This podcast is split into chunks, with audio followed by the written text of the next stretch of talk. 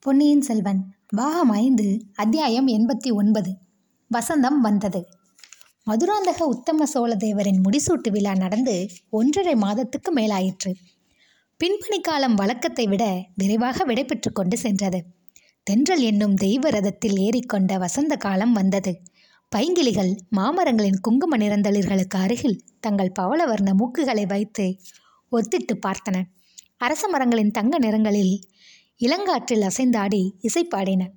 புன்னை மரங்களிலிருந்து முத்து போன்ற மொட்டுகளை உதிர்த்து கொண்டு குயில்கள் கோலாகலமாக கூவின. இயற்கை தேவி உடல் சிலிர்த்தாள். பூமாதேவி குதூகலத்தினால் பொங்கி பூரித்தாள். இலைகள் உதிர்ந்து மொட்டையாக தோன்றிய மரங்களில் திடீரென்று மொட்டுகள் அரும்பி பூத்து வெடித்தன. மாதவி பந்தல்களும் மல்லிகை முல்லை புதர்களும் பூங்கொத்துகளின் பாரம் தாங்க முடியாமல் தவித்தன. நதிகளில் பிரவாகம் குறைந்து விட்டது. கரையோரமாக பளிங்கு போன்ற தெளிந்த நீர் சலசலவென்று ஓடிக்கொண்டிருந்தது. சோழ நாட்டு மக்கள் அகமும் முகமும் மலர்ந்து விளங்கினார்கள். வயல்களில் விளைந்திருந்த செந்நெல்லை அறுவடை செய்து களஞ்சியங்களில் கொண்டு போய் சேர்த்தாகிவிட்டது அரசியல் சம்பந்தமான நிச்சயமற்ற நிலைமை நீங்கி கவலை தீர்ந்து விட்டது. நகரங்களிலும் நாட்டுப்புறங்களிலும் காமன் பண்டிகை கொண்டாடுவதற்கு மக்கள் ஆயத்தம் செய்து கொண்டிருந்தார்கள். ஆலயங்களில் வசந்த உற்சவம் நடத்துவதற்கும் ஏற்பாடுகள் நடைபெற்றன. வீதிகள் சேருமிடங்களிலெல்லாம் நாடக மேடைகள் அமைக்கப்பட்டன. இந்த இனிய காட்சிகளை எல்லாம் பார்த்து கொண்டு வல்லவரையன் பழையாறை நகரை நோக்கி சென்று கொண்டிருந்தான். இந்த தடவை அவன் மறைந்தும் ஒளிந்தும் மாறு வேண்டும் பூண்டும் அந்த மாநகருக்குள் பிரவேசிக்கவில்லை. திறந்திருந்த பிரதான நகர்வாசல் வழியாக தங்கத் தடையின்றி புகுந்து இளைய பிராட்டி குந்தவை தேவியின் அரண்மனையை அடைந்தான். இளைய பிராட்டி குந்தவை வானதி முதலிய தன் தோழிகள் பலர் புடைசூழ அரண்மனை வாசலுக்கு வந்து அவனுக்கு முகமன் கூறி வரவேற்றாள். நெடுந்தூரம் பிரயாணம் செய்து வந்த களைப்பு தீர்ந்த பிறகு தன்னை அரண்மனை உத்தியானவனத்தில் வந்து சந்தித்து பிரயாண விவரங்களை கூறும்படி சொல்லிவிட்டு சென்றாள். வந்தியத்தேவன் இலைப்பாறுவதற்கு அதிக நேரம் எடுத்துக்கொள்ளவில்லை ஸ்நான பானங்களையும் அதிவிரைவில் முடித்துக்கொண்டு உத்தியானவனத்திற்கு சென்றான்.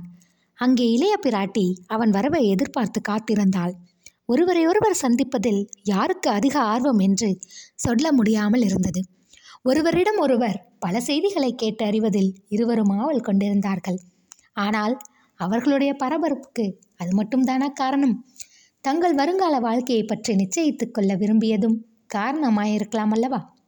அசேதன பொருள்களிடத்திலும் கிளர்ச்சியை உண்டாக்கிய இளவேனில் உணர்ச்சி நிறைந்த அவர்களுடைய உள்ளத்திலும் ஒரு பரபரப்பை உண்டாக்கி இருக்கலாம் அல்லவா?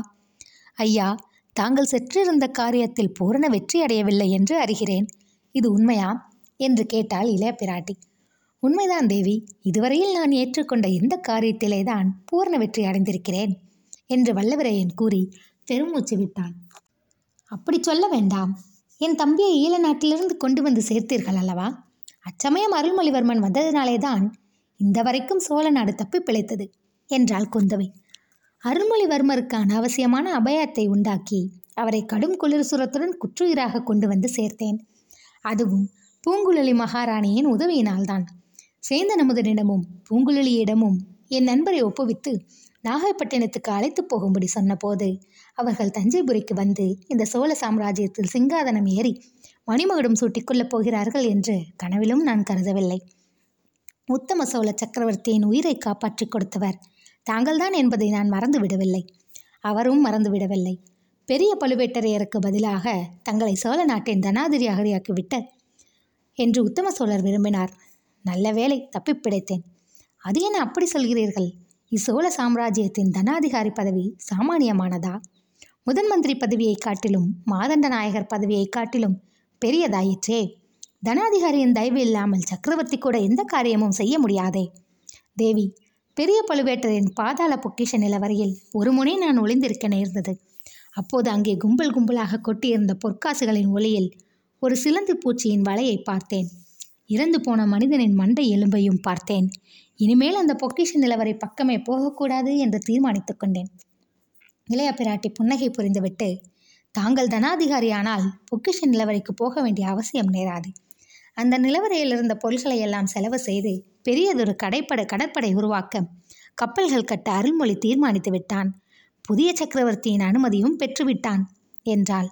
புதிய சக்கரவர்த்தியும் அவருடைய பட்ட மகிழ்ச்சியும் அருள்மொழிவர்மருடன் கோடிக்கரைக்கு சென்றிருப்பதாக தஞ்சையில் அறிந்தேன். ஆம் அவர்கள் போகும்போது தங்களையும் உடன் அழைத்து போக முடியவில்லையே என்று மிக்க வருத்தப்பட்டு கொண்டார்கள். நான் அதை பற்றி வருத்தப்படவில்லை. இப்போது கூட கோடிக்கரை போய் அவர்களுடன் சேர்ந்து கொள்வேன். அருள்மொழிவர்மர் நான் இல்லாத சமயம் பார்த்து கொடும்பாளூர் இளவரசியை கல்யாணம் செய்து கொண்டது பற்றித்தான் வருந்துகிறேன்.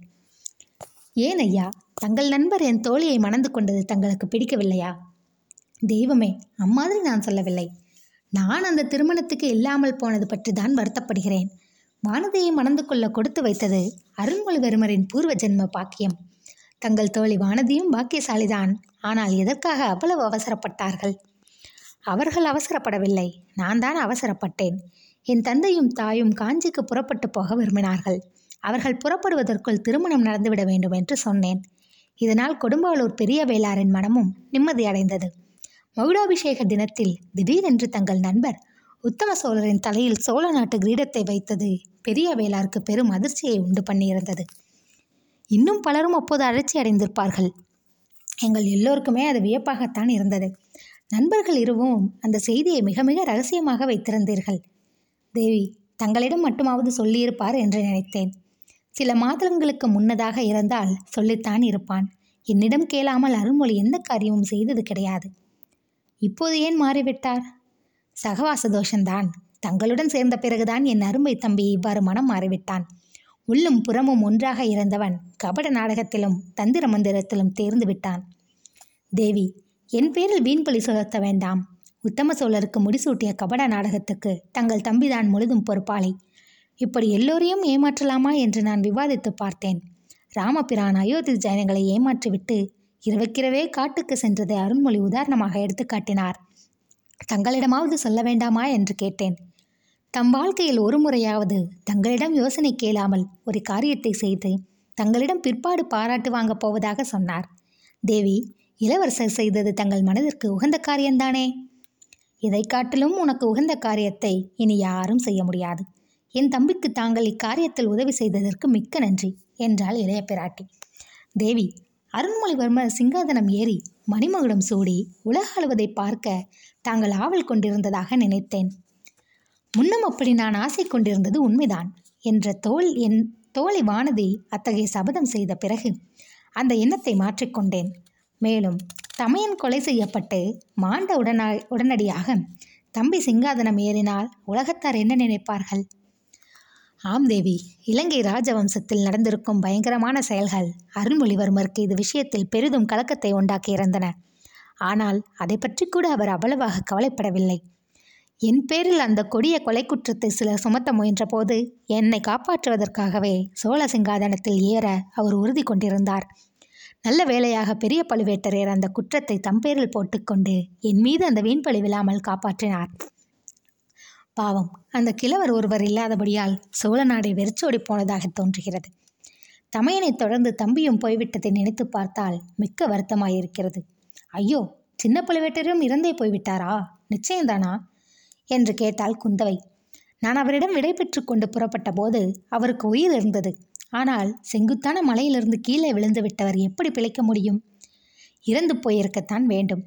சின்ன பழுவேட்டரையரின் மரணத்துக்கும் நானே ஒரு விதத்தில் காரணமாயிருந்தேன் என்று நினைக்கும் போது என் உள்ளம் துடிக்கிறது என்றான் வந்தியத்தேவன். ஐயா அதை பற்றியெல்லாம் எனக்கு விவரமாக சொல்லுங்கள். மகிழாபிஷேக தினத்தன்று சின்ன பழுவேட்டரையரை சபா மண்டபத்திலிருந்து வெளியேற்றுவதற்கு தாங்களும் என் தம்பியும் சூழ்ச்சி செய்தீர்கள் அல்லவா? அதிலிருந்து விவரமாக சொல்லுங்கள். அதை பற்றி என் தம்பியிடம் நான் விவரம் கேட்க முடியாமல் போயிற்று. தங்களிடம் கேட்டு தெரிந்து கொள்ளலாம் என்று நிறந்தேன் பெண்களிடத்தில் ரகசியம் எதையும் சொல்லக்கூடாது என்று எண்ணித்தான். முன்னாலேயே என்னிடம் சொல்லவில்லை. இப்பொழுதாவது சொல்லலாம் அல்லவா? தேவி அந்த காரணத்திற்காக தங்களிடம் சொல்லாமல் இல்லை. தங்களை ஒருமுறையாவது ஆச்சரியப்பட செய்ய வேண்டும் என்று இளவரசர் விரும்பினார். அப்படியொன்றும் நான் ஆச்சரியப்பட்டு விடவில்லை. நீங்கள் இருவரும் சேர்ந்து இவ்விதம் ஏதோ சூழ்ச்சி செய்து கொண்டிருக்கிறீர்கள் என்று ஊகித்தேன். ஏதாவது தவறு நேர்ந்து விடக்கூடாதே என்று சிறிது கவலைப்பட்டு கொண்டும் இருந்தேன். உண்மையில் தவறு நேர்ந்து விட்டது மிக முக்கியமான காரியம் நிறைவேறிவிட்டாலும் அதன் மூலம் நேர்ந்த வேறு விபரீதத்தை தடுக்க முடியாமல் போயிற்று. ஒருவேளை தங்களிடம் யோசனை கேட்டிருந்தால் இந்த மாறி நேர்ந்திருக்காது என்றான் வந்தியத்தேவன். பின்னர் சேந்தன் அமுதானாகிய புதிய மதுராந்தக தேவருக்கு பட்டம் கட்ட வேண்டும் என்று. பொன்னியின் செல்வர் தீர்மானமாதிலிருந்ததிலிருந்து அவர்கள் போட்ட திட்டங்கள் செய்த சூழ்ச்சிகள் நடத்திய காரியங்கள் எல்லாவற்றை பற்றியும் விவரமாக கூறினான். மதுகந்தர தேவருக்கு முடிசூட்டப் போவதாக முன்னாலேயே சொன்னால் அதற்கு பல ஆட்சேபங்களும் இடையூறுகளும் ஏற்படும் என்று அருள்மொழிவர்மர் எண்ணினார். கொடும்பாலூர் வேளாரும் திருக்கோவலூர் மலையமாண்டும் முன்போலவே அந்த யோசனையை எதிர்ப்பார்கள். பெரிய பழுவேட்டரையரோ மரணத்தருவாயில் பொன்னியின் செல்வருக்கே முடிசூட்ட வேண்டும் என்று சொல்லிவிட்டு போய்விட்டார். அவருடைய விரைவே விருப்பத்தை நிறைவேற்றவே அவரை சேர்ந்தவர்கள் விரும்புவார்கள். சின்ன பழுவேட்டரையர் தமது மருமகன் உண்மையான மதுராந்தகன் அல்லவென்று தெரிந்து கொண்டு விட்டார். படகோட்டியின் மகளான பூங்குழலியை சிங்காதனத்தில் அமர்த்துவதில் அவருக்கு உற்சாகம் இருக்க முடியாது. செம்பியன் மாதேவி சேந்தனமுதனாகிய மதுராந்தக தேவன் பூங்குழலி எல்லோருமே ஆட்சேபனை செய்வார்கள். அவர்களுடைய ஆட்சேபனைகளை புறக்கணித்து சுந்தர சோழரும் விரும்பாதவராய் இருக்கலாம். இந்த காரணங்களை எல்லாம் மனதில் வைத்துக்கொண்டுதான் பொன்னியின் செல்வர் தாம் செய்ய தீர்மானித்த காரியத்தை கடைசி நிமிஷம் வரையில் ரகசியமாக வைத்திருக்க விரும்பினார். மகுடாபிஷேக சமயத்தில் தம்மிடம் கொண்ட அன்பினாலோ அல்லது மதுராந்தகரிடம் கொண்ட பொறுமையினாலோ ஆட்சேபனை கிளப்பி தடை செய்யக்கூடிய பரபரப்புக்காரர்கள் எல்லோரையும் ஒவ்வொருவராக வெவ்வேறு காரணங்களை சொல்லி வெளியூர்களுக்கு அனுப்பி வைத்தார். தமக்கு உதவி செய்ய ஒருவர் வேண்டுமே என்பதற்காக வந்தியத்தேவனிடம் மட்டும் தமது அந்தரங்க நோக்கத்தை சொல்லி இருந்தார். இருவரும் யோசித்து திட்டங்கள் வகுத்து காரியங்களும் கவனமாக செய்து வந்தார்கள். இளஞ்சம்புவரையன் கந்தமாறன் பார்த்திபேந்திர பல்லவன் கொடும்பாளூர் வேளார் முதலியோர்களை ஊரை விட்டே அனுப்பியாகிவிட்டது. ஆனால் சின்ன பழுவேட்டரையரை ஊரை விட்டு அனுப்புவது சாத்தியமில்லை. அவர் கையினால் பொன்னியின் செல்வரின் சிரசில் மணிமகுடத்தை சூட்டுவது என்ற பேச்சும் ஏற்பட்டுவிட்டது. அந்த சமயத்தில் சேந்தன் நமுதனாகிய புதிய மதுராந்தகர் தலையில் முடிசூட்ட சொன்னால் அவர் தடை சொல்லாமல் இருப்பாரா? அவர் மறுத்தளித்தால் அது பெரிய அபசகனமாக கருதப்படும். அதிலிருந்து வேறு பல குழப்பங்களும் ஏற்படலாம். ஆகையால் முடிசூட்டுகிற சமயத்தில் அவரை மண்டபத்திலிருந்து வெளியேற்றுவதற்கு ஏதேனும் யுக்தி செய்ய வேண்டும் என்று நண்பர்கள் இருவரும் யோசித்தார்கள். முழுவதும் திருப்திகரமான யுக்தி எதுவும் தோன்றவில்லை. இச்சமயத்தில் ஆழ்வார்க்கடியான் வந்து ஒரு விசித்திரமான செய்தியை கூறினான். பாண்டி நாட்டு ஆபத்துதவிகளான ரவிதாசன் கூட்டத்தார் எங்கே போனார்கள்? நந்தினி தேவி இன்னமும் அவர்களுடனே இருக்கிறாளா? திருப்புறம்பயம் காட்டில் நள்ளிரவில் முடிசூட்டப்பட்ட சிறுவன் எங்கே மறைந்து வைக்கப்பட்டிருக்கிறான்? என்னும் செய்திகளை அறிந்து வருவதற்காக முதன் மந்திரியின் சம்மதத்துடன் ஆழ்வார்க்கடியானை அருள்மொழிவர்மர் அனுப்பியிருந்தார் பாதாள சிறையிலிருந்து தப்பி சென்ற கருத்திருமன் அவர்களுடன் சேர்ந்து கொண்டிருக்கிறானா கந்தமாறன் வந்து சொன்னபடி பழைய மதுராந்தகன் இறந்தது உண்மையா? அல்லது அவனும் தப்பி பிழைத்த சதிக்கூட்டத்தாருடன் சேர்ந்திருக்கிறானா என்று தெரிந்து கொண்டு வருவதற்கும் திருமலை நம்பி சென்றிருந்தான். அவன் இச்செய்திகளை அறிந்து வருவதற்கு வெகு காலம் ஆகும் என்று எண்ணியிருந்தார்கள். ஆனால் ஆர்வார்க்கரியான் சில தினங்களிலேயே திரும்பி வந்து விட்டான். ரவிதாசன் கூட்டத்தை சேர்ந்தவர்களும் படகோட்டி முருகையன் மனைவியுமான ராக்கம்மாளை கொல்லிமலைக்கு அருகில் அவன் பார்த்தான். அவள் எங்கே போகிறாள் என்பதை கவனித்து அவளை தொடர்ந்து சென்றால் ரவிதாசன் கூட்டம் இருக்கும் இடத்தை சேரலாம் என்று ஆழ்வார்க்கடியான் எண்ணினான். ஆனால் ராக்கம்மாள் தஞ்சைபுரிக்கு செல்லும் மார்க்கத்தில் சென்றது அவனுக்கு வியப்பளித்தது. ஆயினும் அவளை தொடர்வதே ஆபத்துதவிகளை பற்றி அறிவதற்கு உபாயம் என்று எண்ணி மாறுவேடம் பூண்டே அவள் அறியாதபடி பின்தொடர்ந்து சென்றான். உறையூருக்கு அருகில் வந்த பிறகு தஞ்சையில் பொன்னியின் செல்வருக்கு நடக்கப் போகும் முடிசூட்டு விழாவை பார்ப்பதற்காக மக்கள் திரத்திரளாக சென்று கொண்டிருந்தார்கள். அந்த கூட்டத்தில் ராக்கம்மாளும் கலந்து கொண்டாள். ஆயினும் ஆழ்வார்க்கடியான் அவளை விடாமல் பின்தொடர்ந்து தஞ்சை வரைக்கும் வந்தான். ராக்கம்மாள் கூட்டத்தோடு கூட்டமாக தஞ்சை கோட்டைக்குள்ளும் புகுந்து சின்ன பழுவேட்டரையின் அரண்மனையை சுற்றி வட்டமிடுவதைக் கண்டதும் அவனுக்கு மிக்க வியப்புண்டாயிற்று. உடனே அருள்மொழிவர்மரிடம் வந்தியத்தேவனிடமும் போய் இச்செய்தியை தெரிவித்தான். ராக்கம்மாளை சிறைப்படுத்தி விடலாமா என்று முதலில் அவர்கள் யோசனை செய்தார்கள். அப்படி செய்ய வேண்டாம் என்றும் அவள் எதற்காக வந்திருக்கிறாள் என்பதை தெரிந்து கொள்வதே முக்கியமானதென்றும் தீர்மானித்தார்கள். சின்ன பழுவேட்டரின் மகளுக்கு அவள் ஏதோ செய்தி கொண்டு வந்திருக்க வேண்டும் என்று ஊகித்தார்கள். சின்ன பழுவேட்டரையரிடம் இப்போது அதை சொல்ல வேண்டாம் என்றும் முடிசூட்டு விழாவின் போது அவரை சபா மண்டபத்திலிருந்து அப்புறப்படுத்துவதற்கு அதை உபயோகப்படுத்திக் கொள்ளலாம் என்றும் முடிவு செய்தார்கள். ஆழ்வார்க்கடியான் மறுபடியும் சின்ன பழுவேட்டரின் அரண்மனைக்கு அருகில் சென்றபோது ராக்கமாலாய் காணவில்லை. முடிசூட்டு விழாவுக்காக வந்த ஜனக்கூட்டம் மேலும் மேலும் அதிகமாகிக் கொண்டிருந்தது. ஆழ்வார்க்கடியான் அந்த கூட்டத்தில் கலந்து நின்று அரண்மனை வாசலை கவனமாக பார்த்து கொண்டிருந்தான். இரண்டு பெண்கள் அரண்மனையிலிருந்து வெளியில் வந்தார்கள். அவர்களில் ஒருத்தி இடுப்பில் குழந்தையையும் வைத்துக் கொண்டிருந்தாள். வந்தவர்களில் ஒருத்தி ராக்கமாள் என்று உடனே தெரிந்துவிட்டது இன்னொருத்தி தலையில் முக்காடிட்டு முகத்தை பாதி மறைத்து கொண்டிருந்தாள். அவள் சின்ன பழுவேட்டையர் மகளாயிருக்கலாம் என்று திருமலை நம்பி ஊகித்தான். அவர்களை தடுத்து நிறுத்துவதா அல்லது எங்கே போகிறார்கள் என்று பார்ப்பதா என்பதை அவனால் நிச்சயிக்க முடியவில்லை. இதற்குள் அவர்கள் ஜனக்கூட்டத்தில் புகுந்து மறைந்து விட்டார்கள். கோட்டை வாசலை நோக்கித்தான் அவர்கள் போயிருக்க வேண்டும் என்று ஊகித்து கொண்டு ஆழ்வார்க்கடியான் அங்கே போனான். கோட்டை வாசலுக்கு அப்பால் சிறிது தூரத்தில் வைத்திருந்த பல்லர்க்கில் அவர்கள் ஏறுவதையும் குதிரை வீரர்கள் புடிசூழப் போவதையும் பார்த்து விட்டான். இனி சின்ன பழுவேட்டரிடம் இந்த செய்தியை சொல்லாமல் தாமதிக்க கூடாது என்று சபா மண்டபத்துக்கு வந்தான். அந்த சமயம் பொன்னியின் செல்வர் தமிழ் புலவரை பார்த்து பேசும் சமயமாயிருந்தது. சின்ன பழுவேட்டரிடம் ஆழ்வார்க்கடியான் செய்தியை சொன்னதும் அவர் உடனே அவனுடன் கிளம்பினார். தமது அரண்மனைக்கு சென்று மகளை தேடினார். மகள் இல்லை என்று அறிந்து திடுக்கிட்டார். ஆழ்வார்க்கடியான் கூறிய செய்தி உண்மையாகவே இருக்க வேண்டும் என்று தீர்மானித்தார். திரும்பி அவர் சபாமண்டம் வருவதற்குள்ளே மதுராந்தக உத்தம சோழர் சக்கரவர்த்தி வாழ்க என்ற கோஷங்கள் கிளம்பின. சபா மண்டபத்தில் நடந்ததை அறிந்த பிறகு இனி அங்கே தமக்கு வேலை இல்லை என்பதை உணர்ந்து கொண்டார். சில அந்தரங்கமான ஆட்களை தம்முடன் அழைத்து கொண்டு ஓடிப்போன மகளை தேடிக்கொண்டு போனார். தம்முடைய புதல்வி சோழ குலத்தின் பரம்பரை பகைவர்களான பாண்டியர் குலத்து ஆபத்துதவிகளுடன் சேர்வதா என்று எண்ணிய போது அவருடைய நெஞ்சம் குதித்தது. அதை காட்டிலும் அத்தகைய மகளை தம் கையினாலேயே கொன்று விடுவது மேல் என்று எண்ணி விரைந்து சென்றார். அன்றிரவு உத்தம சோழ சக்கரவர்த்தியின் பட்டாபிஷேக ஊர்வல வைபவங்கள் கோலாகலமாக நடந்து முடிந்த பிறகு ஆழ்வார்க்கடியான் நம்பி அருள்மொழிவர்மரிடம் அன்று மத்தியானம் நடந்த விவரங்களை கூறினார். அருள்மொழிவர்மர் வந்தியத்தேவனோடு கலந்து யோசித்தார். ரவிதாசன் கூட்டத்தார் தந்திர மந்திரங்களிலே எவ்வளவோ கைத்தேர்ந்தவர்கள் என்பது அவர்கள் மூவருக்கும் தெரிந்திருந்தது. முன்கோபக்காரரான சின்ன பழுவேட்டரையரால் அவர்களுடைய தந்திரத்தை வெல்ல முடியாதென்றும் அவர்களிடம் சிக்கிக்கொண்டு ஆபத்துக்குள்ளாவார் என்றும் எண்ணினார்கள். தமது அருமை மகளையே கொல்லுவது போன்ற விபரீதமான காரியத்தை செய்யக்கூடியவர் என்றும் நினைத்தார்கள். ஆகையால் சின்ன பழுவேட்டரையரை காப்பாற்றி அழைத்து வருவதற்கும் பாண்டிய நாட்டு ரவிதாசன் கூட்டத்தார் எங்கே இருக்கிறார்கள் என்ன திட்டமிட்டிருக்கிறார்கள் என்பதை அறிந்து வருவதற்கும் வந்தியத்தேவனும் ஆழ்வார்க்கடியானும் புரட்டு போவது நல்லது என முடிவுக்கு வந்தார்கள். இவ்வாறு சின்ன பழுவேட்டரையர் தமது மகளையும் அவளை தம்மையறியாமல் அழைத்துச் சென்ற சதிகாரர்களையும் பின்தொடர்ந்து போக அவர் சென்ற வழியை ஆங்காங்கு விசாரித்து கொண்டு வந்தியத்தேவனும் ஆழ்வார்க்கடியானும் சென்றார்கள். சின்ன பழுவேட்டரையர் குறுக்கும் நெடுக்குமாக அங்கும் இங்கும் அலைந்துவிட்டு சென்றிருக்க வேண்டும் என்று பின்னால் சென்ற இருவரும் கண்டார்கள். இதிலிருந்து அவருடைய மகளை கொண்டு போனவர்கள் வேண்டுமென்று அவரை ஏமாற்றி வேறு வழியில் போக செய்ய முயன்றிருக்க வேண்டும் என்று முடிவு கட்டினார்கள். காவேரி கரையோரமாக மேற்கு நோக்கி நெடுதூரம் பிரயாணம் செய்த பிறகு அமராவதி நதி காவேரியுடன் கலக்கும் இடத்தில் திசை மாறி அந்த கிளை நதிக்கரை வழியாக தென்மேற்கு திசையில் பிரயாணம் செய்தார்கள்.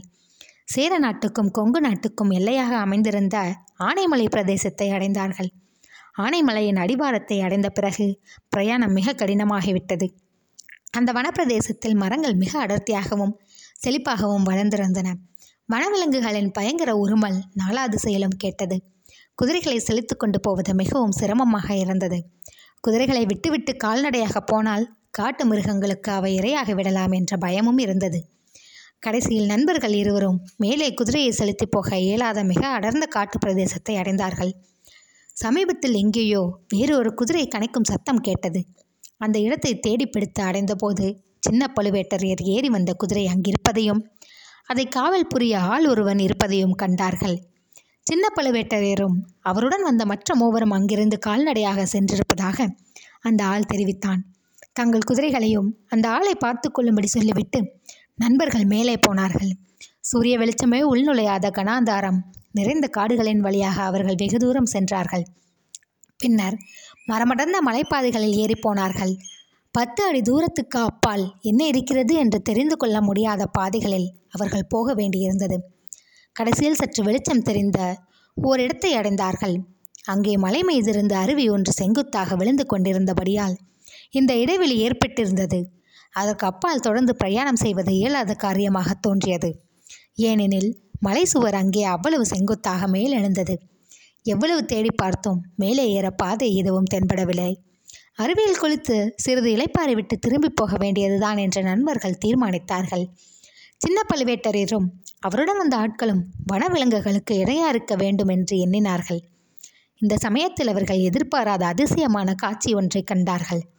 மலை மேலே அருவியின் நெடுவீழ்ச்சி எங்கிருந்து ஆரம்பமாயிற்றோ அங்கே இரண்டு மனித உருவங்கள் தெரிந்தன. போரிட்டு கொண்டே அவர்கள் அருவி விழும் இடத்தை நெருங்கி வந்து கொண்டிருந்தார்கள். அவர்களை உற்று பார்த்ததில் இருவரும் தங்களுக்கு ஏற்கனவே அறிமுகமானவர்கள்தான் என்று தெரிந்தது. ஒருவர் சின்ன பழுவேட்டரையர் இன்னொருவர் அவருடைய மகளை மணந்தவரான பழைய மதுராந்தகர். ஆஹா சண்டை என்ற வார்த்தையை கேட்டாலே முகத்தை சுளுத்திக் கொண்டு மதுராந்தகர் இதற்குள் இவ்வளவு லாகவமாக வாளை கையாள கற்றுக்கொண்டு விட்டது என்ன விந்தை? காளாந்தக கண்டருடன் சரிசமமாக கத்தி சண்டையிடுகிறாரே. ஐயோ காளாந்தக கண்டர் பின்வாங்குகிறாரே. உண்மையிலேயே களைப்புற்று பின்வாங்கி வருகிறாரா?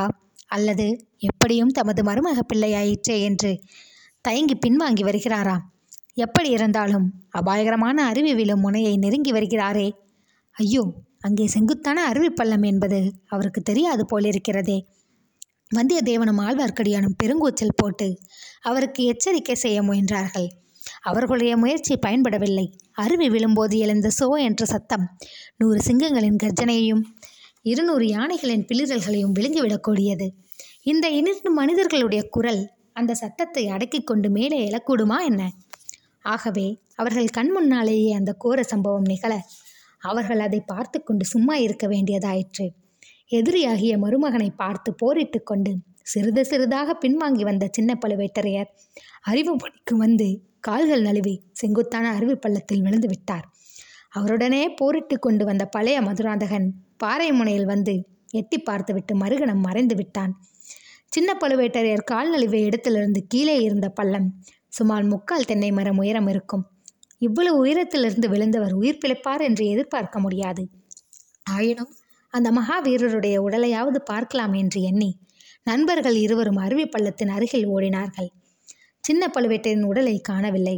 அருவி விழுந்து விழுந்து அங்கே பெரும் பள்ளமாகி தண்ணீர் ததும்பி சுற்றிலும் இருந்த பாறைகளை மோதிக்கொண்டிருந்தது சின்ன பழுவேட்டரிலோட உடல் அந்த ஆழமான அருவிக்குளத்தில் முழுகியிருக்க வேண்டும் என்று ஊகித்தார்கள்.